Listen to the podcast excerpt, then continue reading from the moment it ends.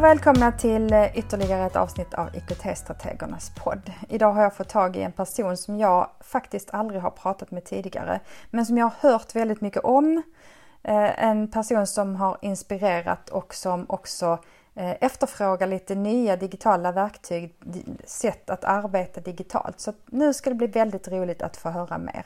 Det här är Sofie som jobbar på Fäladsgården i Lund. Det är en högstadieskola och hon är musiklärare. Sofie, berätta lite grann mer om dig själv tänker jag. Hur jobbar du bara i ämnet musik? Hur länge har du varit utbildad och jobbat med detta? Ja, jag jobbar bara som musiklärare. Jag har utbildat mig vid Malmö Musikhögskola och började jobba 2007 på heltid kan man säga. Innan dess jobbade jag lite grann. Och jag jobbar just på högstadiet. Jag har jobbat lite på särskolan innan. Men trivs väldigt bra på högstadiet. Och tycker om blandningen av alla de eleverna som man får på högstadiet. Det är verkligen de som är redan superduktiga i musik. Och jätteintresserade och vill bli musiker. Och har världens drivkraft. Och sen så är det ju de som man får liksom en utmaning att tänka till. Hur ska jag väcka deras intresse? Hur ska jag nå de här eleverna? Det tycker jag är superkul. Och jag har jobbat, detta är faktiskt mitt 5:e år i Lund på Fäladsgården. Då är jag nyfiken när du har arbetat så pass länge. Vad kan du se för förändringar i ditt ämne? Ganska stora förändringar. När jag började jobba... Alltså dels så har det ju med digitalisering att göra som har blivit en helt annan grej nu än vad det var från början. Men det är också lite grann synen på musikämnet som har förändrats, menar jag, ganska mycket. Inte minst så tror jag att förr i tiden så tyckte man att gud vad svensk musikundervisning ligger långt fram i tiden. Vi är jättemoderna och det var man på 70-talet. Och sen så förändrades det inte så mycket. Och när jag började jobba så var det inte så modernt längre. Och där tror jag att digitaliseringen har nästan skakat om lite grann i musiklärar-Sverige när den kom och när den skulle drivas igenom. För det var också lite grann som att kritisera musikämnet. Att det är inte så perfekt och det är inte så modernt som man kanske liksom hade haft bilden av.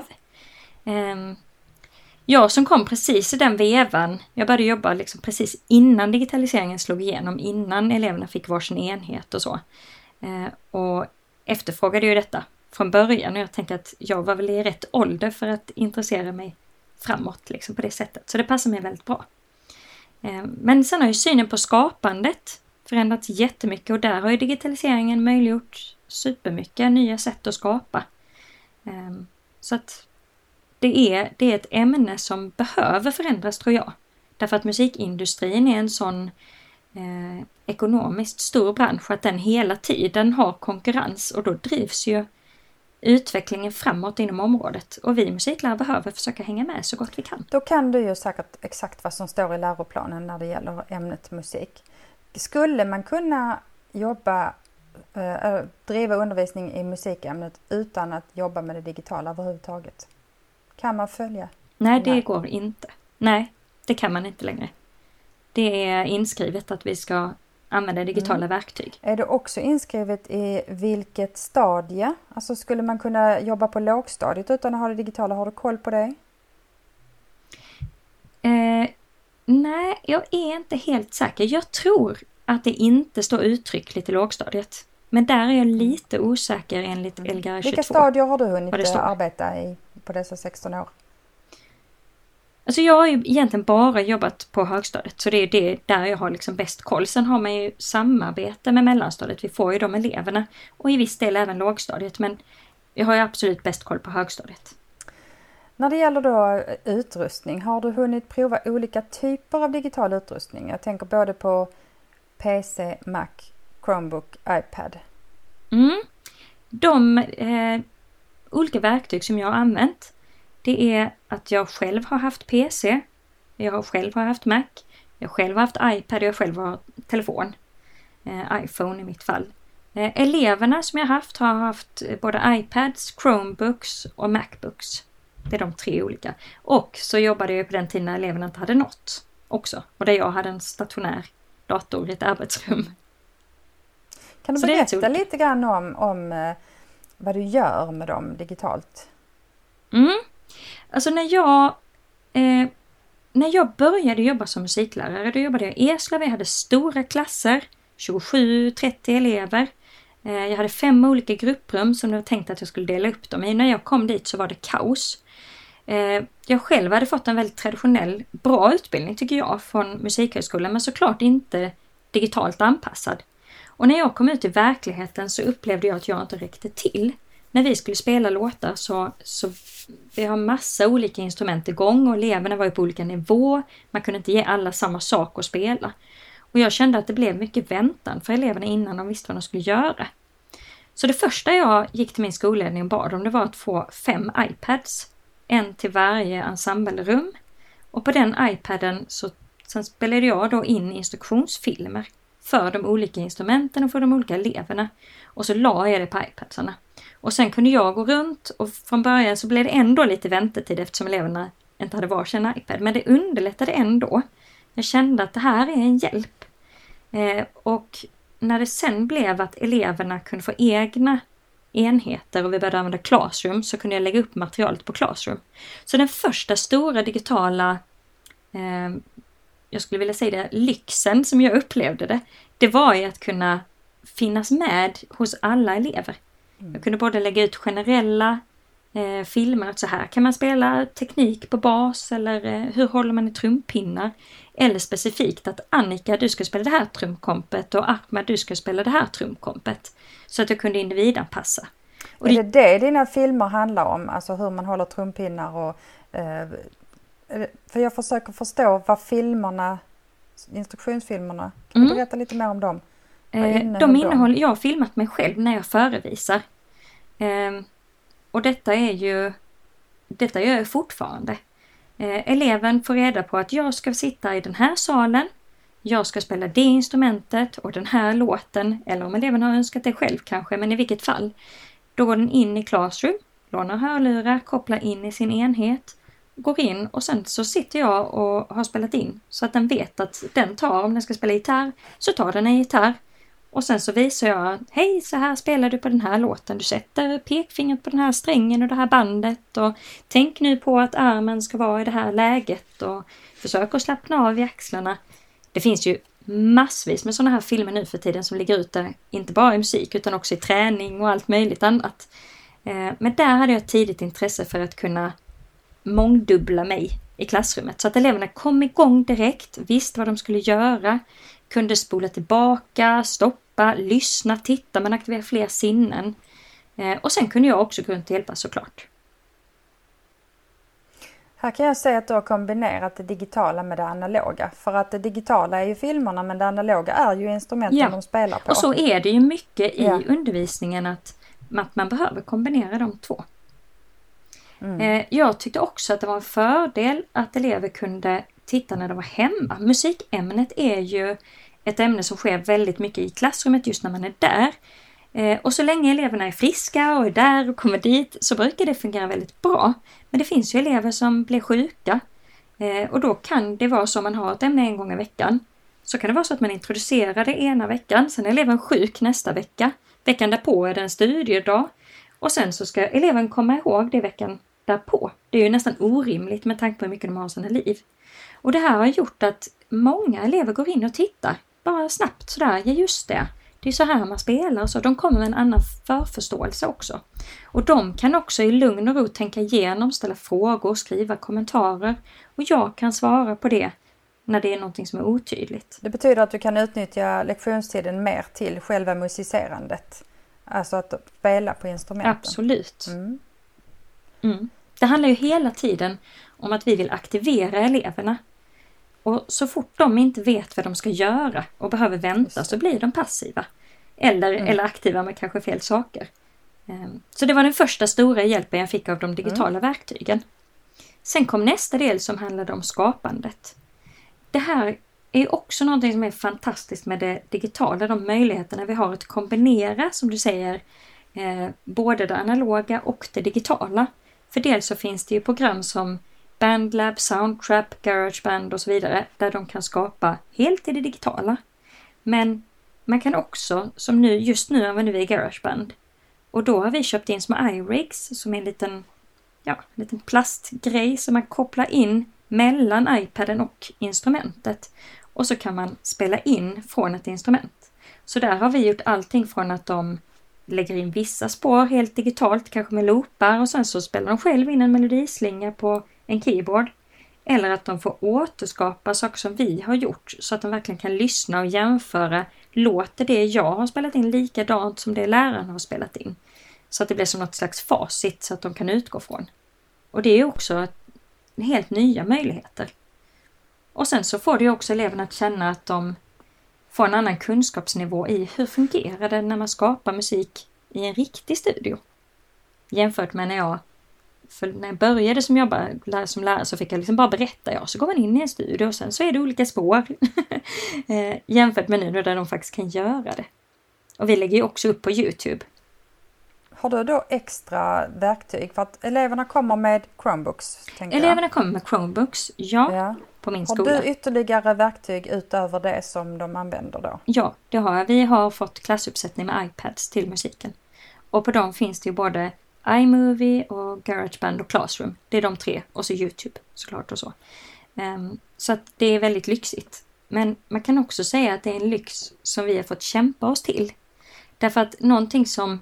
Det är väldigt tydligt att vi ska jobba med digitala verktyg i musik. Men ingenting säger vilka digitala verktyg. Och här hamnade vi i ett problem. För när jag började jobba i Lund så hade eleverna MacBooks. Då hade vi GarageBand på dem. Då var det inget problem. Sen bytte man ut det till Chromebooks och så stod vi utan digitala verktyg. Och så ska man titta på vilka digitala verktyg är whitelistade. Och då fanns det plötsligt inget digitalt verktyg. Sen fick vi att BandLab var whitelistat. Så då började vi använda det. Men då visade det sig att det är molnbaserat. Så allting måste tankas till och från molnet. Och då visade det sig att elevernas Chromebooks var för billiga helt enkelt. De höll inte måttet. Så det gjorde att allting de la in, alla loopar och allting de la in hamnade i otakt. Alltså vi höll på att bli helt knäppa. Mm. Och sen är det också problemet att whitelista program, då tittar man på säkerheten. Man tittar inte på det pedagogiska aspekten. Och där kan man ju också säga att BandLab, det förstår jag, man kan ju ta den kompetensen när man inte är musiklärare. Men där var ju också problemet att när vi stod där så hamnade vi i ett läge där vi har ett program som på pappret ser bra ut. Ja, ni har ett digitalt verktyg. Så varsågoda. Men det var inget särskilt pedagogiskt verktyg och det fungerade inte i praktiken. Och då när man hamnar i det, då är det kämpigt. Därför att plötsligt så står man och säger att nu behöver ni skjuta till med pengar. Det här duger inte, detta håller inte måttet. Vi måste vara bättre än så här. Och finns det inget verktyg, då kan man ju visa på Skolverket för att det står att vi ska ha digitala verktyg. Men när kommunen sen säger att ja, men här har ett digitalt verktyg. Det är då man måste hitta rätt kanaler och man måste faktiskt ligga på och vara lite jobbig och säga att det här duger inte. Så det jag hör dig säga är egentligen att du sa det är lite lyxigt att du har en uppsättning. Det är egentligen en förutsättning för att du ska kunna bedriva undervisningen enligt läroplanen. Att du får de här iPadsen. Ja. Ja. Mm, jag menar det. Eller bättre Chromebooks på något vis eller så. Mm. Det finns olika kvaliteter där också. Och där tror jag att det är jätteviktigt att vi musiklärare är tydliga med inte bara att vi ska ha digitala verktyg utan vi måste också bli lite pedagogiska gentemot kommunen och driva på vad är det vi har för behov inom detta? Vad betyder ett digitalt verktyg i musikundervisningen? Men vi fick ju gehör, det var ju jätteskönt och då resonerade man kring Soundtrap som är ett jättestort program. Men då var ju också frågan, det är också molnbaserat. Då kanske inte våra, och det är inte gratis som BandLab var, utan då skulle man betala för det och så visste man inte riktigt. Skulle vara Chromebooks klara av det programmet som är ett mer avancerat, bättre pedagogiskt program. Men kanske inte så troligt att det skulle fungera som kräver mer än BandLab då. Och så kom man fram till att det dessutom inte var whitelistat ännu. Ja, det var flera problem. Så att då köpte man in iPads till oss. Och det är vi jätteglada för. Ja. Vad roligt att höra att det fungerar med iPads. Vad har du för mer utmaningar? Och jag tänker lite, vad har du för framtidstankar om ämnet och vad du skulle vilja, men också kanske läroplanen? Och... Alltså jag tycker ju väldigt mycket om den reviderade läroplanen. Jag tycker att den öppnar upp för mycket mer kreativitet. Den trycker mycket på hantverket och lyssnandet och att uppleva musiken. Och det tror jag att många musiklärare tycker är lite inspirerande. Och just den här kombinationen av att musicera och skapa och använda liksom alla möjliga former av musik, kombinera det så som man faktiskt gör på, om man säger på riktigt. Det har man fått en helt ny chans att göra nu inom musikämnet. Och det ser jag väldigt mycket fram emot. Så att det här att låta eleverna skapa musik, återskapa musik, musicera, kunna spela in sitt musicerande, omforma låtar, fundera på hur gör jag detta till mitt, kunna lägga ut på YouTube. Vi har precis fått tillgång till skolans YouTube-kanal att vi musiklärare direkt kan lägga ut. Så det har vi börjat göra. Jag vill ju också att mina elever, vi håller på att slipa på ett litet poddrum där vi vill att eleverna ska kunna spela in lite tankar, funderingar. Också kunna gå undan lite på en lektion och spela in saker som kan vara, om man känner att man inte riktigt kommer till sin rätt i den gruppen man jobbar med, men vill att vi musiklärare ska kunna ta del av ens tankar och funderingar, så ska man kunna gå och spela in sig i det här poddrummet och att det ska finnas liksom lättillgängligt där. Så att mycket det här att faktiskt få det lättillgängligt, att det ska vara en naturlig del. Och jag vill inte att det ska kännas som att nu jobbar vi digitalt, nu jobbar vi analogt. För jag menar att så ser inte musikvärlden ut. Det hänger ihop så himla tajt nu. Och där börjar vi komma. Nu skapar vi med några elever och då ser vi verkligen att det är blandat. En elev sitter vid en keyboard och hittar på någonting och en annan går och hämtar en iPad och hörlurar för att den vill spela in någonting där. Och en tredje håller på att leta upp lite effekter på YouTube som den ska tanka över på iPaden och loopa och sådär. Så att få in det som en naturlig del av musikundervisning. Ja, det låter som att de har superroligt och verkligen kan få utlopp för sin kreativitet. Om du ska säga lite grann om framtiden när det gäller teknik i musikämnet. Tror du att det kommer att liksom hända något revolutionerande? Eller vad är liksom nästa steg i att använda tekniken i musikämnet? AI, kommer det komma in på något vis? Ja, det tror jag absolut att det kommer komma in. Vi har ju, hittills har vi bara roat oss med det. Alltså man kan både rent att man går in och skriver till ChatGPT till exempel. Hur skulle du göra en uppstartslektion? Första lektionen för terminen och så. Och än så länge är det ju bara på stadiet att det är lite kul att läsa. Vad man får för svar och så. Vi har ju också skrivit lite, det har varit väldigt roligt när man innan sommarlovet så roade vi oss med att låta ChatGPT skriva låttexter till sommaren och så skulle eleverna göra lite av det och sådär. Så än så länge har det bara varit lekstadiet, men det kommer ju mer och mer såklart. Och allt eftersom i nuläget så är ChatGPT just textbaserat väldigt mycket. Men jag tänker att det kommer mer och mer. Det här egentligen är ju musiken redan inne i detta via looparna tänker jag. Det finns ju väldigt mycket där man egentligen bara beställer. Jag vill ha en hiphop-bakgrund. Och sen bara rasslar det in. Och man kan egentligen också skriva jag vill ha liksom hiphop med trap-influenser. Och så kommer det. Så det är egentligen redan AI i musiken. Men det utvecklas ju hela tiden. Ja, men jag tänker lite grann att en intressant sak tycker jag är synen på vad som är ett instrument och inte.